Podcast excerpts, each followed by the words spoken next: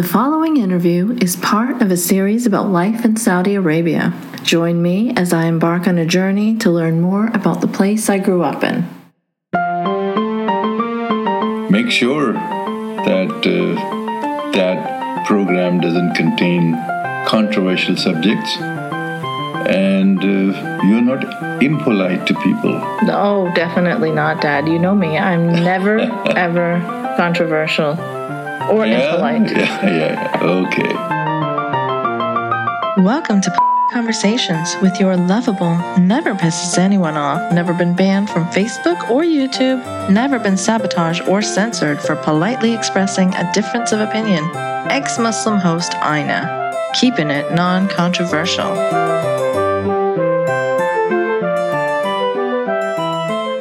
Welcome to episode 23. I have with me today Moody. Hi, Moody. How are you? Hi. Hi, Now, how are you doing?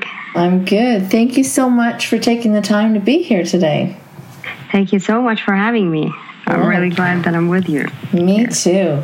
So, you're an activist who escaped from Saudi Arabia. You're involved in the Stop Enslaving Saudi Women and I Am My Own Guardian campaigns.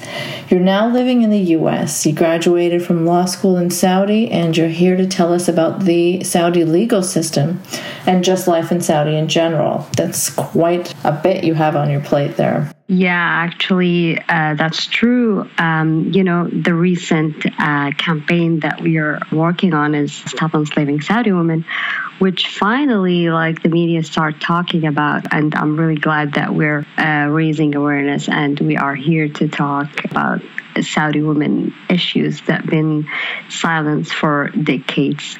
Yeah, I actually came across you because I saw uh, a CNN clip where you're talking about issues that affect Saudi women. And finally, this is getting some mainstream media exposure. It's a, strangely an issue that goes largely unmentioned, unnoticed. There are so many countless human rights violations, especially towards women in Saudi Arabia. Um, but nobody really seems to want to talk about it, including Western feminists. So, how did you guys get the attention of CNN? Yeah, actually, that was a long journey of struggle of trying to, um, you know, get a, a media attention. We really tried. We've been trending now for a hundred and ninety-two days. Uh, for the campaign and to just abolish the guardianship system. And like it was trending every day, uh, like almost daily. Trending And, uh, globally or? Uh, Yeah, like the the English hashtag was trending for a while, and also the the Arabic it was like trending every day in Saudi Arabia. Wow. So uh, we were trying uh, to get the attention of the media, and we've been ignored. Actually, uh, no one really wanted to talk about like the subject of Saudi women, especially. It's kind of like they think it's a sensitive subject because a country like Saudi Arabia is. Uh, a rich country, you know, oil country Yeah. that has a very good relationship with the world. Uh, so it's kind of like embarrassed them to talk about the subject in Saudi. They might mention it, like, eh, yeah, we don't like it. Uh, we don't really uh, agree about what you guys are doing, but there's no real action. Right. uh, it goes to, you know- against financial interests and stuff. So, Exactly, exactly. It's not like any other countries, uh, which is really ridiculous. Like we can see uh, many sanctions happens uh, in the UN towards maybe Iran or Russia or any any other countries, but none towards Saudi. The only thing they're saying, like you you have to change your laws, you have to work on that, and that's it. yeah. So there's no real real action. yeah. So, how did you get CNN's attention? Well, that was a really long story. We created groups like me and some other women and on Twitter, and we've been like attacking uh, media on Twitter by just tweeting about our campaign, and we need somebody to cover our sto- our stories. What's going on? Why the world is not talking about Saudi women? And suddenly, like somebody from the CNN, um, uh, he was very interested about stories in Saudi women. It's not only women, also men were like including uh, some of the users. He's uh, he lives in the United States and he's been tweeting about Saudi women. And I think um, the CNN reporter was contacted him and he also contacted us. So, uh, and we we were so lucky because of that finally happened. Mm-hmm. Because after the first CNN report, media start talking about the campaign in Saudi Arabia. Like we finally got some attention. Yeah, I'm really glad that you did. Uh, I hope that more and more people start talking about this. I'm going to tell you something funny, well, strange, is that this is the first time I'm having a conversation with a Saudi. And I grew oh. up I grew up in Saudi Arabia. I've lived half my life there. So wow. so how how it's your first time? Uh, maybe I can guess that you you were in Saudi in some like uh, places that it's so um, maybe far from the city or something? No, it's just that I don't know if you noticed, but the there's a segregation between the expats that live there. And yeah, right. Like compounds and exactly. So I grew up in a compound, and when we went outside the compound, uh, it was very little uh, exposure to to Saudis outside of people in the shops, right? So you pay your money, you get out, you do your thing, but you never really socialize with Saudis. So yeah, I've yeah. never I've never had to speak to one. They weren't allowed in our compound. They weren't allowed in our school.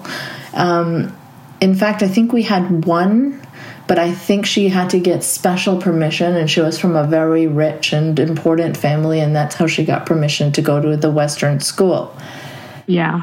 So there's these divides between us the whole time. And now, thanks to the internet, I can actually speak to a Saudi. That's cool. Actually, uh, that was like uh, this kind of compounds and you know this community is kind of really smart from the Saudi government. I think it's they don't really have a choice. Like it's the only way they can uh, get foreigners to work in Saudi Arabia. Otherwise, yeah. no one would really nobody would come. Would, yeah, exactly. So, um, and they made sure that like they stay in the compounds with their you know life and uh, right. huge walls with like guards and they're not really uh, in, interacting with saudis outside you know because it's it's really sensitive especially uh, you know, Saudi subject. Uh, Saudi Arabia are not allowing uh, journalists inside the country, or even any human rights um, uh, organizations. They're they are so hidden. I remember when Google Earth started. Um, you know how it has like the 3D, you can zoom into any place in the world and look just at the street views and stuff. But in Saudi, yeah. the whole view was kind of beige and blurred, and you couldn't see most areas. Oh my god, for, I didn't know about that. I don't know what it's like now, but I just remember I think it was like 10 years ago that we were so excited to check out where we lived in Saudi. Yeah. Yeah, yeah, yeah. Yeah, actually, it's really um, uh, private and it's really hard to get uh, information. Like, they don't really want journalists or a human rights activist or organization to, to enter Saudi no, Arabia because they know it's it's like they're trying and they they're trying so hard just to make sure that the the outside world doesn't really know much. Right, That's and people they, that come from the outside world are not allowed to mix with the Saudis. So I don't know if they're hiding it from the foreigners or if they're protecting the Saudis from any uh, evil no, not, Western morality or whatever.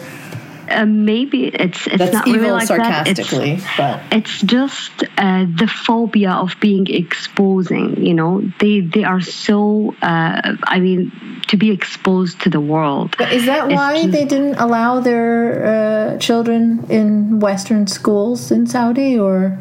Yeah, it's um, you know, schools in Saudi are are a different story. It's really ridiculous and funny to see how Saudi Arabia outside, especially the diplomacy of Saudi Arabia, if you see how they speak, the people they're having, you would say, oh, that's really civilized country.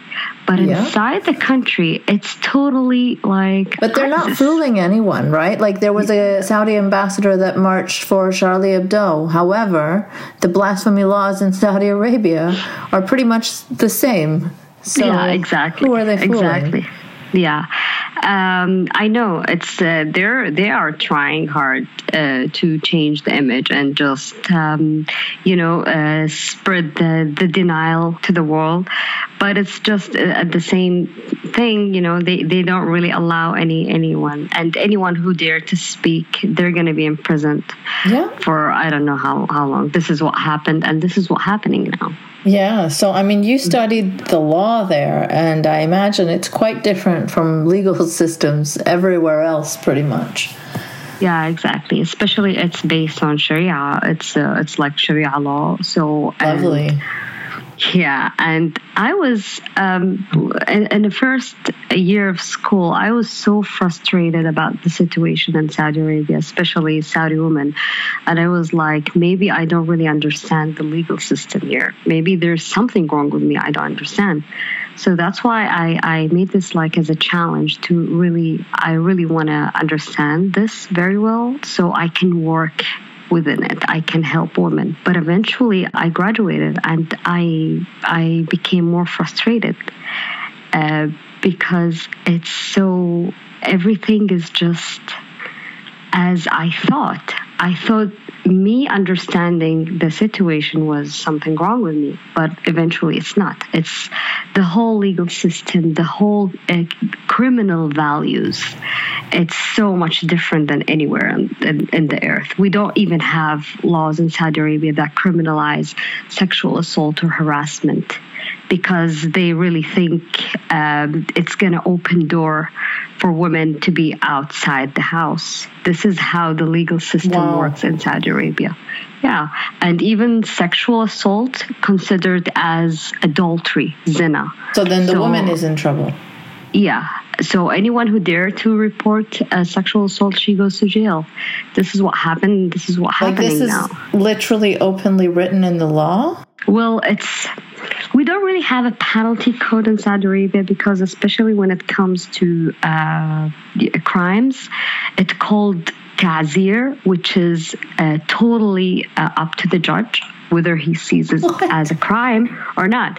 And it depends on your luck, like how far, like how, what is the level of misogynist in the judge eyes? you know, Wow, that sounds insane. Like I, I mean, obviously I knew that it was, but to absolutely leave it up to the whims of the judge is just Exactly. that's- well, yeah, I have Yeah. no words. I, Yeah, there is a, a- a pretty a little stories have been leaked out. You know, the the uh, woman from Qatif, uh, she she got raped by gang, and she had six mo- uh, six months um, jail because she spoke to the media. She went to prison, and I don't know how many hundreds of flashes because of that. She's the victim. Like, can you imagine? And, And um, nobody wants to really speak about this. no, uh, there is a woman who recently spoke because she was uh, also in prison because she was in a, I think, a mixed party or something like that. Like any ridiculous reason would end up in jail in Saudi Arabia if you're, especially a woman, like going out in a restaurant with a guy or any something stu- like really ridiculous.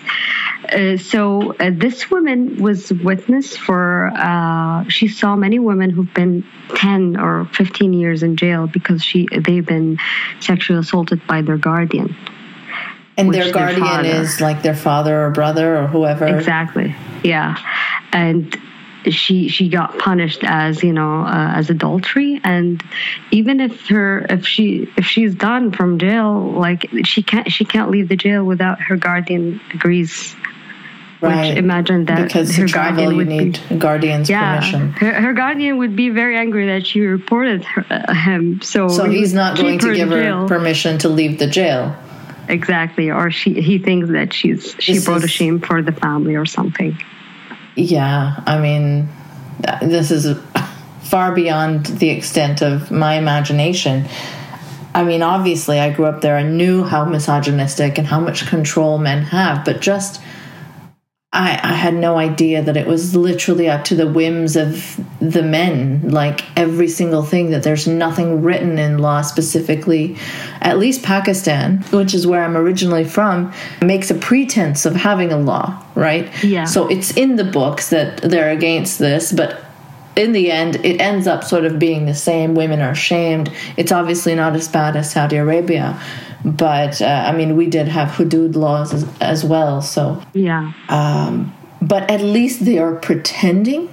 This is just straight up. We're not even going to pretend, and these women are like animals, basically that they can treat uh, however they like. Yeah, and uh, you know, especially that uh, the mentality of the legal system there or the judges, it's been like even uh, lawyers or even men who studied law, they're being discriminated by the judge because you know the language that the judge speak is so much different. Like when a judge is trying to um, have a fatwa as a sort, not like when a when a, lawyer trying to argue with him, even if it's based on Sharia, even if it's whatever, it's trying to argue with the with the judge about the legal, you know, argument. Many judges would kick them out of the court, or even women, especially women. That's why I was so frustrated. Like I can't really work there.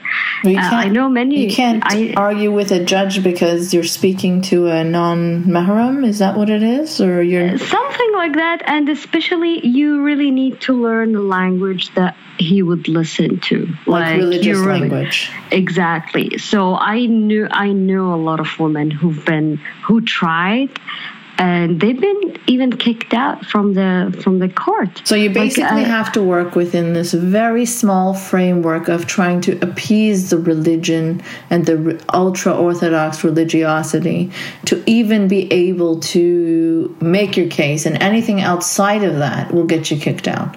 Is that what exactly you're yeah there is So- a woman she had like? What's even the point? I I don't know like it's ridiculous. It's really hard to explain and like as foreigners we had almost no exposure to you know saudi legal system really because except for just living in fear of it. There were rumors of course about public beheadings but i I hear that that saudis used to go to these but i didn't really know of any foreigners that went to the public beheadings. And um you know we were just always warned to uh, never talk back to Saudis if they wanted our parking spots or whatever, just give it up. Uh, there was a guy who actually yelled at us for getting the last parking spot in the mall because he's Saudi and we're not Saudi. So he said, pull out your car and give me this spot. Oh, I, I'm not gonna start with the racism in Saudi Yeah. Arabia because it's just an endless argument. It's it's it needs another you know a podcast or session. Yeah, we we don't have right. uh, a whole, especially racism against foreigners. You know, and Especially even brown foreigners. Yeah. Exactly, and even racism within Saudis. You know, people Oh, yeah? from Jeddah, they're very like they don't like people from Riyadh, and people Really? from See, this don't is like the stuff I don't know because I have no Jeddah. idea about what Saudis are like. Yeah, despite living with them. Yeah. See, so so you mentioned uh, women getting thrown in prison for like going to a restaurant with a guy, right? So we Yeah. had this fear as well. So I remember our parents always telling us, "Be careful, always have your story straight." So like after school, if we'd go with our friends to get a burger, then everyone would have to come up with a story like we're all cousins, even though we're different races, very obviously different races of people. But we have to somehow concoct this crazy story if we're trying to get ice cream together in case we get caught. And we're always constantly living in fear. So just going for a coffee with a friend or ju- uh, just going for ice cream with a friend became this huge deal that we needed backstories for. Exactly. But Yeah, then they also kind of didn't harass foreigners, I think, to the level that they harass Saudis. If they saw Saudis uh, at a restaurant with mixed genders together, then they'd probably pick on them more. Whereas the foreign kids, they sort of let them be most of the Yeah. time, I think. Because we Yeah. went to the restaurant often after school, a bunch of us. And though there were fears in the back of our mind, we always got our stories down. Um, We were never actually punished or caught for that. Yeah. However, for the headscarf slipping, um, the Mutawas, the morality police, uh, Mutawas, they did uh, hit me on the ankle with a cane. They hit my mom on the ankle with a cane. I remember that very clearly as a kid because it really terrified me. Yeah. So there were some things that they didn't let people off for. However, I, I, do remember the American and British women from our compound, they often went out without a headscarf. They had like beautiful blonde hair. They were not um, bothered either. Yeah. I think there was a level of accountability that they would have to have to these people's countries. Whereas if you look Pakistani, I think if you're hit with a cane, then Pakistan does not care. Yeah. So, so there was Yeah, a bit of different treatment. Even though the American women they had to wear the abaya, it was still lax. They could put their headscarf off.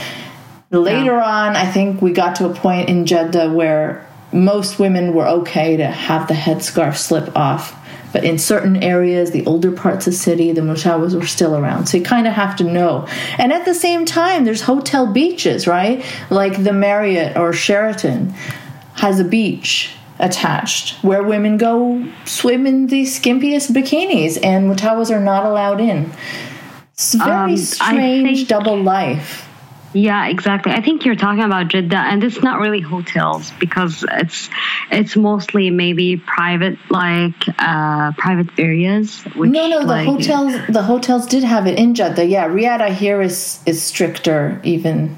So I Um, don't know what it's like there, but Yeah, there is like uh, some double standards, especially uh, classes in Saudi Arabia. We do have like privileged people who can, you know, uh, who throwing parties. For example, we never really heard about a prince uh, really getting caught by police yeah, by I hear the party. royal uh, family princes. They had all kinds of drugs and booze and helicopters Yeah. and who knows what at their parties.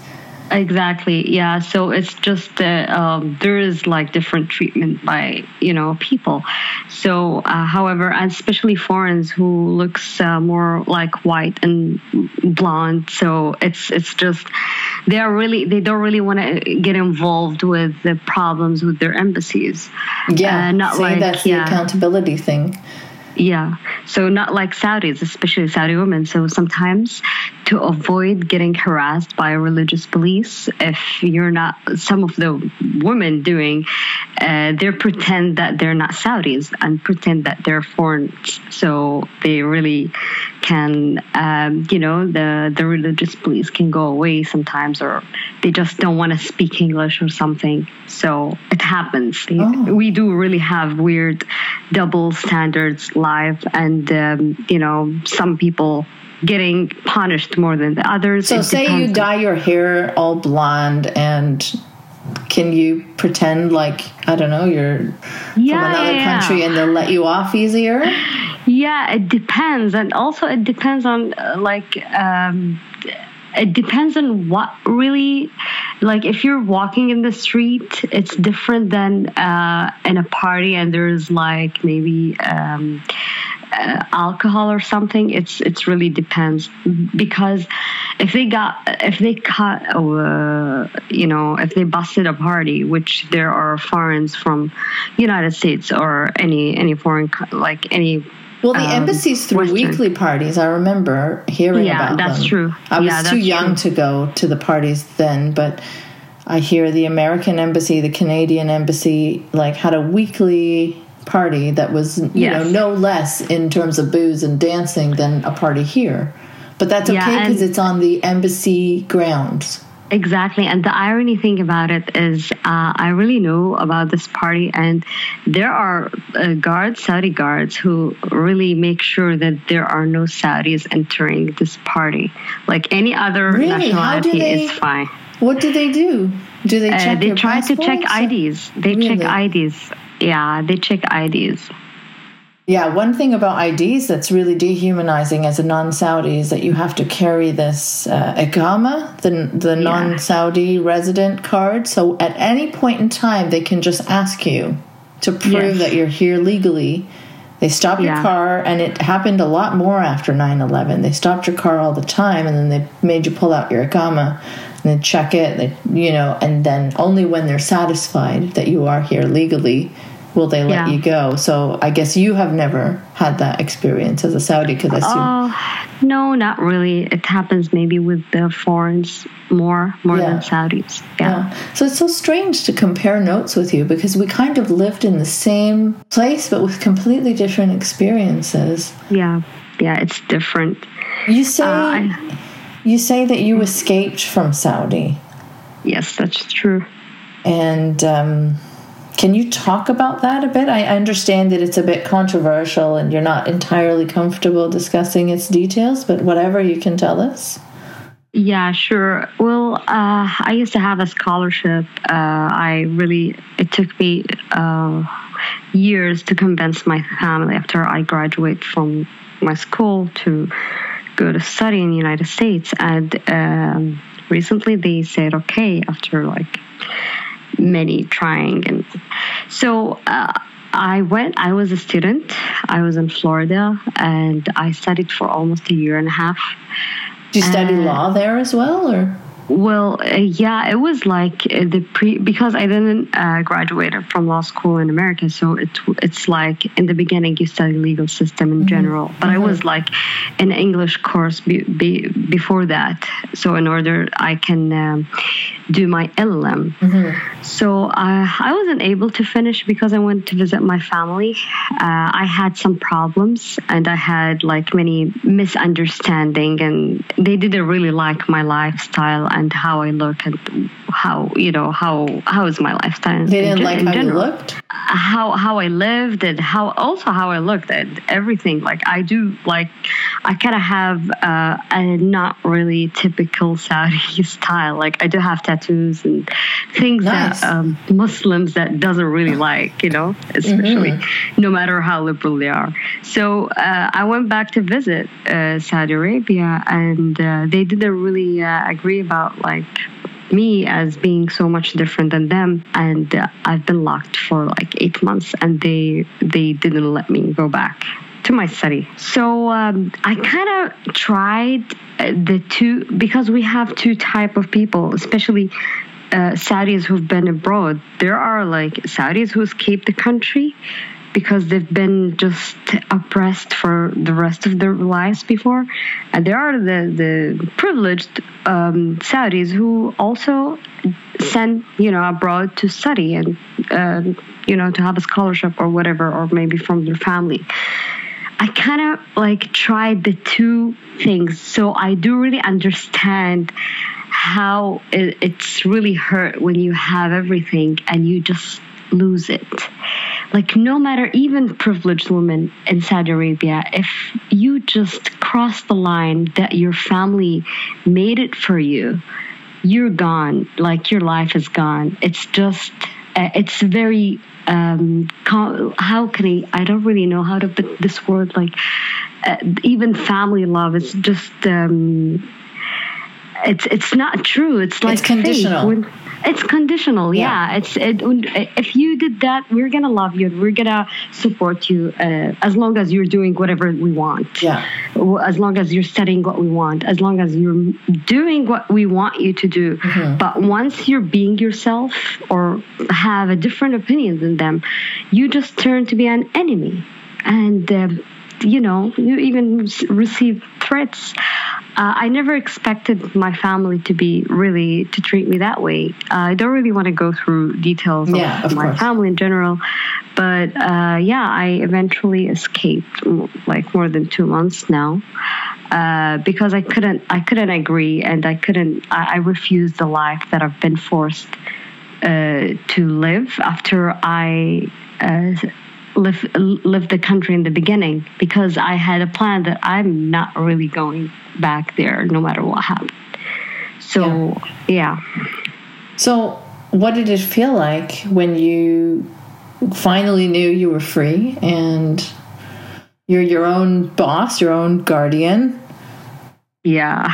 What does that feel like after a lifetime of having a guardian where you can't even, you know, travel or leave without their permission? Yeah, exactly. It feels really like it feels i don't know freedom how ca- can i say it feels freedom because it's just something uh, it's uh, beyond like me describing how it feels so uh, it has uh, you know a really really good feeling to be free and to just be yourself Did you Uh, do anything also- to celebrate your freedom? Well, at the beginning, I still uh, have, uh, you know, it's just, it doesn't mean that I left the country that I have everything. It's just I'm still struggling. Like I'm told, I told you, I'm not from the privileged women who've been sent Yeah. to good school and have a, their, you know, You're trying to make it on your own. and- Yeah. yeah, I'm really struggling, and I am now building my my life from scratch. Yeah. From like being dependent on my family for 25 years, 26 now. So it's just everything is very new to be told And in Saudi, being own. dependent means really being dependent. So I can't imagine what it's like to all of a sudden have to fend for yourself when every single thing has been done for you and Yeah. you've had no freedom to exercise any decision making or or even do the smallest things for yourself. So I, I imagine it must be very scary as well. But you're Yeah. very brave to do it, and uh, honestly, Thank you. I think it's wonderful. I hope you stay here and well, stay in North America and you know get to do whatever you want. I hope so. What I are some really of the things you really like about life over here? I know you're struggling, but are there any small joys that you really appreciate? I really appreciate, you know, freedom, of course. Uh, just uh, the fact that I, I decide what I'm gonna do in my like daily life, even basic things, just to ha- to decide that I'm going to uh, grocery shopping, for example. It's something very simple and very ridiculous Yeah. and silly. But I don't really need to find a driver to drive me, or or asking my family or asking whoever I'm going to the supermarket. So if somebody wants the driver or not, you know, something Do you really drive silly now? like that.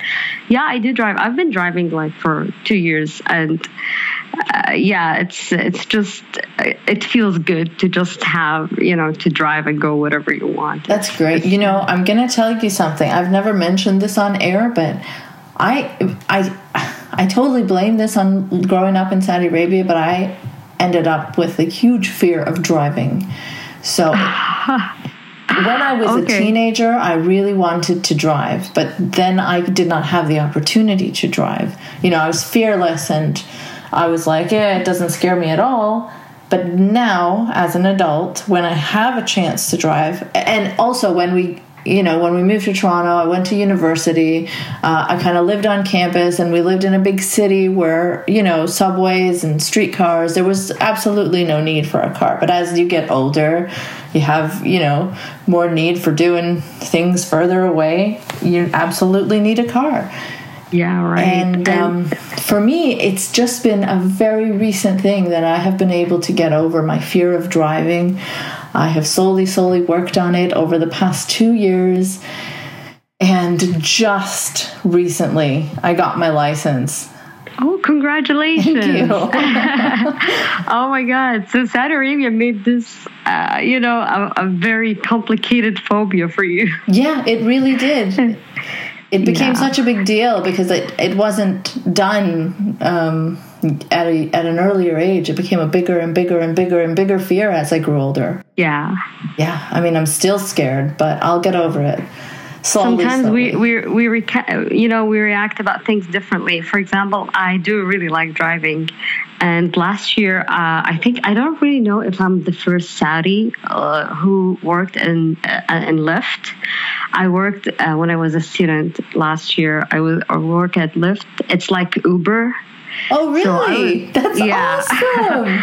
Yeah, Oh, I, I the was irony. like, oh, some yeah. freaking out about that right Saudi, now. Like it's really funny when I have this conversation with my, the passengers. Like Yeah. they're like, "Where are you from?" From Saudi. Oh my God, you're not allowed to drive. How you're driving here? And they're like, "How long have have you been driving?" Because they're they terrified that we are not allowed to drive, and now you're driving here. And I'm like, "Don't worry, I'm a good driver." so so awesome. I can't tell you how awesome that is that you actually you know make money driving and they Yeah. couldn't stop you you know? I mean they got into my head. They screwed me for a long time. That upbringing of having a driver or having to have a driver all the time. And even in pakistan actually people have drivers. Women are allowed to drive but traffic is insane with donkeys on the streets and Yeah. camels on the streets. So people have driver drivers. So I never really needed to drive till recently, and yeah, here I am. It took me about two years to get over my Wow. fears. so congratulations. Thank you, thank you. Um, yeah, wow, I can't believe I just said that on air. That's That's cool. okay. So back to Saudi law. What are some of the other things that are written or unwritten um, that kind of shocked you when you were studying Saudi law about women? Yeah about women. It's really uh since like really all regulations and rules it's just you know make sure that women are just a property for the state or for the family. So even leaving the house like for example it's really funny when they just abolish the guardianship approval for work if a woman wants to work but in the other hand So before she would have to get permission from her guardian, her husband, yeah which brother, which father. many yeah which many companies are still not uh, like uh, asking for the permission but the irony is uh, so the company even, actually wants a permission letter, in, or used to want a permission letter. Yeah yeah but they abolished this this now in the uh, in the labor law. But Okay. something is really ridiculous that is still going on is the guardian can report to the police. He can just call the police and tell them uh, i have uh, my daughter or my wife is is uh, like escaped. And she there is a regulation about escapees women Jesus, like are they prisoners? Like they're let's yeah, yeah, yeah, yeah. They go to jail until you know their guardian agrees to uh, to release them. So it's really funny. Like even if he's gonna allow her to work, okay, uh, oh sorry, even the, the law are gonna let her work, we still have this regulations with the police. Like even if the guardian doesn't want her to work, so she can't really leave the house without him uh, approving. You know, so it's it's just. Um, it doesn't make any sense. And a lot of this, they base this on religion, right? So that's where Yeah. the roots are. yeah, exactly. And so then you can't argue with it, otherwise you're blaspheming, and then you're really screwed. Yeah, yeah, it's it's really, and I don't really think there's uh, any um, any sign of uh, reformer, especially from the uh, you know the Saudi government, because we don't really have uh, a parliament uh, that it's been chosen by people. People cannot vote Yeah. for any any kind of laws or uh, lawmakers. The, the only the only human can make the law is the king Nice. he's he's the only one and so so it's just um, you know we do have a parliament that just gives suggestion and advices that's it it's just uh, like a picture so uh, so yeah it's um, i don't really know how what, what's going to happen to like later the first step is really the guardianship system has to be abolished Do you see This hope in that? Do you think that's realistic as a goal? I don't. I, I used to have hope, especially after the campaign, but after the reaction, especially from the media and people who, who works in the government, how Saudi they're government? trying, yeah, they are really trying to create this image about the campaign that it's uh, it's from the enemies, it's from people who are against our religion, and uh, you know they're just trying, and they're they're trying to scare women. Also, the uh, activists they just arrested a guy who uh, was supportive of the campaign. It was in the newspaper. They sent arrested a guy for what? Sorry. For supporting the campaign and uh, posting posters to end guardianship. I think they it- just it was- arrested him for supporting the campaign. yeah, and uh, and posting posters to um, you know to support the campaign. So like by seeing actions like that, there is no way or no sign of you know abolish the system. Yeah, I just feel like with social media like uh, Twitter and Facebook, this wasn't around when I was in Saudi. Um, I can't see how it wouldn't crumble when people have access to viewpoints from Yeah. the rest of the world, right? So when I was in Saudi, the internet what you know so many pages were banned. When i'd look up marilyn manson as an angry dark teenager all the marilyn manson pages were banned. But now i don't know uh, is that is that what the internet is like? Do you get that Um, error message?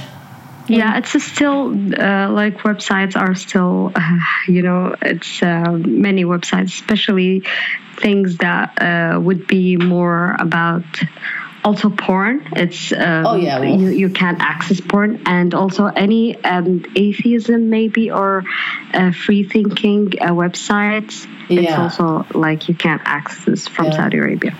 Yeah, I remember being very scared to even look for anything if I had any questions about religion in my mind from over there because I didn't know what would happen. So, Yeah. uh, but with Twitter, then that way you're not really accessing the websites, but you still have the views available. Yeah. So, isn't that helpful?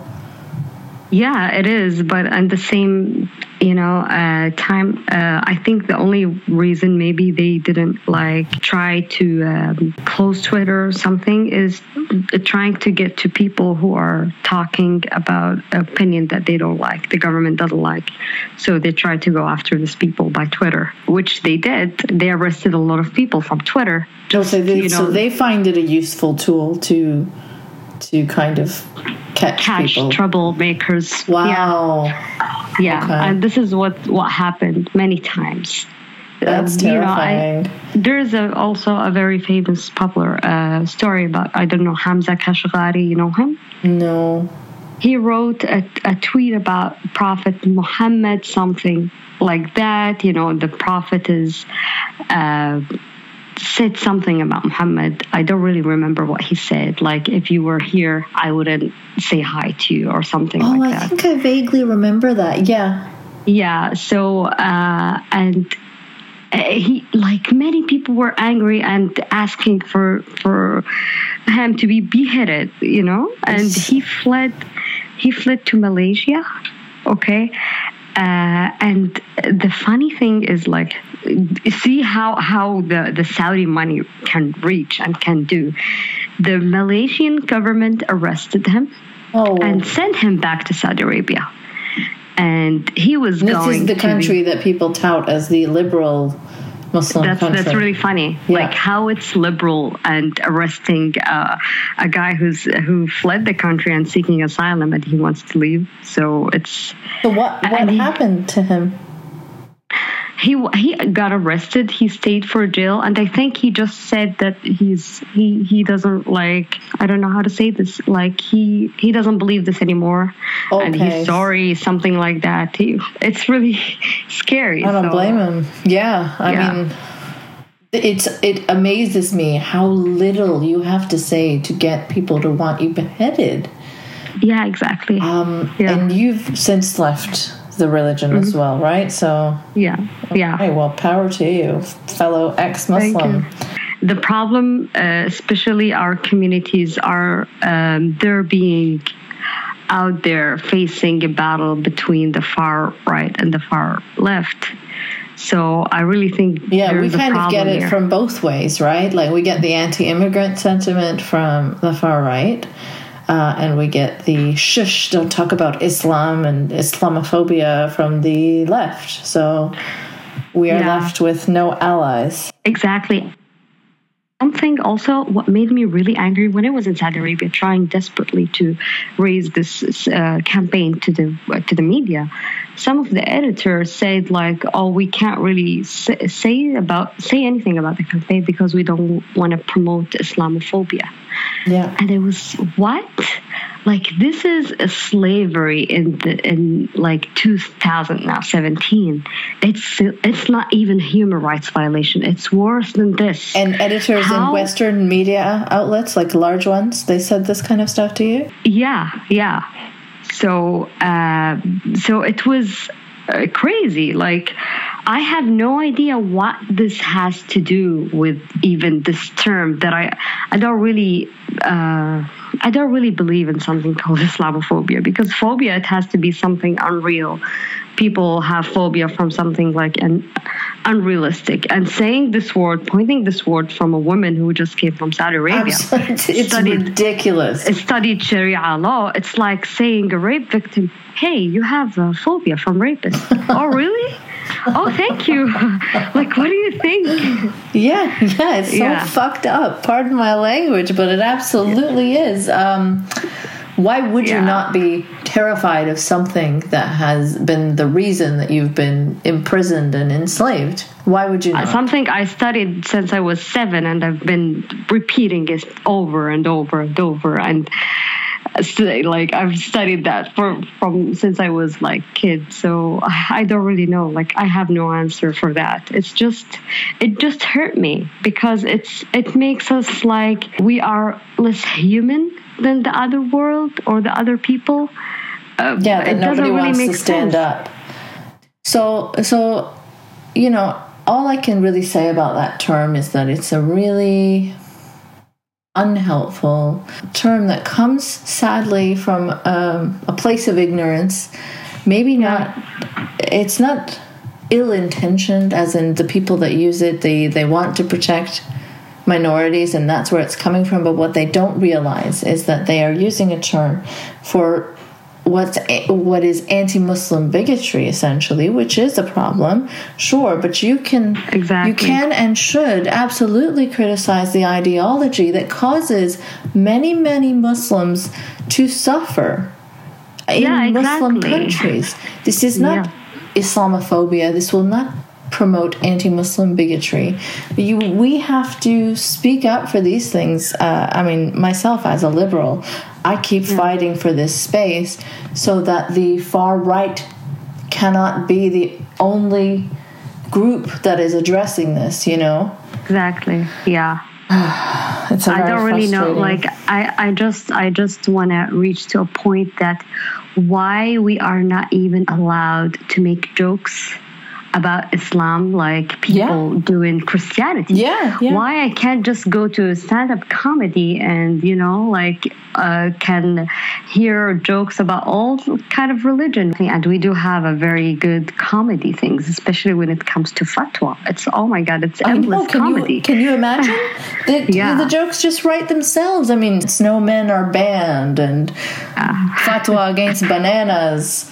Exactly. it's just stupid, stupid shit like that. So, Yeah. yeah. well, thank you so much for taking the time uh, to talk about life as a Saudi woman. Thank you for being the first ever Saudi I've had such a long conversation with. I wasn't Oh, buying thank you. anything from you, I wasn't, um, you know, exchanging words in the marketplace. This was an actual conversation. I can't believe that we. Um, have been segregated, you know? So yeah, right. Thank you very, very much, Aina, for having me in this podcast. Actually, I do really love your podcast, and um, I'm really glad that I'm uh, being part of uh, your work and uh, your uh, program. So, thank you so much. And I really uh, would love whoever are hearing us to support Saudi Women Campaign and uh, just um, even support violation that happens like how can people get involved? How can they support Saudi women? There are many ways first of all just create noise uh, just Create noise, uh, yeah. scream as we are screaming just be That's an important like- one. And the hashtags are stop enslaving Saudi women and hashtag I am my own guardian. yes correct so just um, And where can people follow you on Twitter? Yeah, it's uh, Moudhi, M O U D H I 90, 90. Perfect. Okay. So, yeah, you take care of yourself and best of luck. I will keep making noise. Hopefully, others will join in and eventually our voices will be heard. Thank you so much. All right. Take care. right. Bye bye. You too. Bye. Thanks for listening to another episode of Polite Conversations. You can support this podcast by sharing the shit out of it, making some noise about it, or contributing via Patreon. Patreon.com forward slash nice mangoes. No Ian Mangoes. Also, you can follow me on Twitter at nice mangoes. If you want to make a one time donation instead of a monthly Patreon one, you can do so via PayPal. nicemangoes.blog at gmail.com. Remember, no Ian Mangoes. If you've got an interesting story and would potentially like to be a guest, you can email me there too. A special thanks to Dylan Beck for theme music, sound, and production help.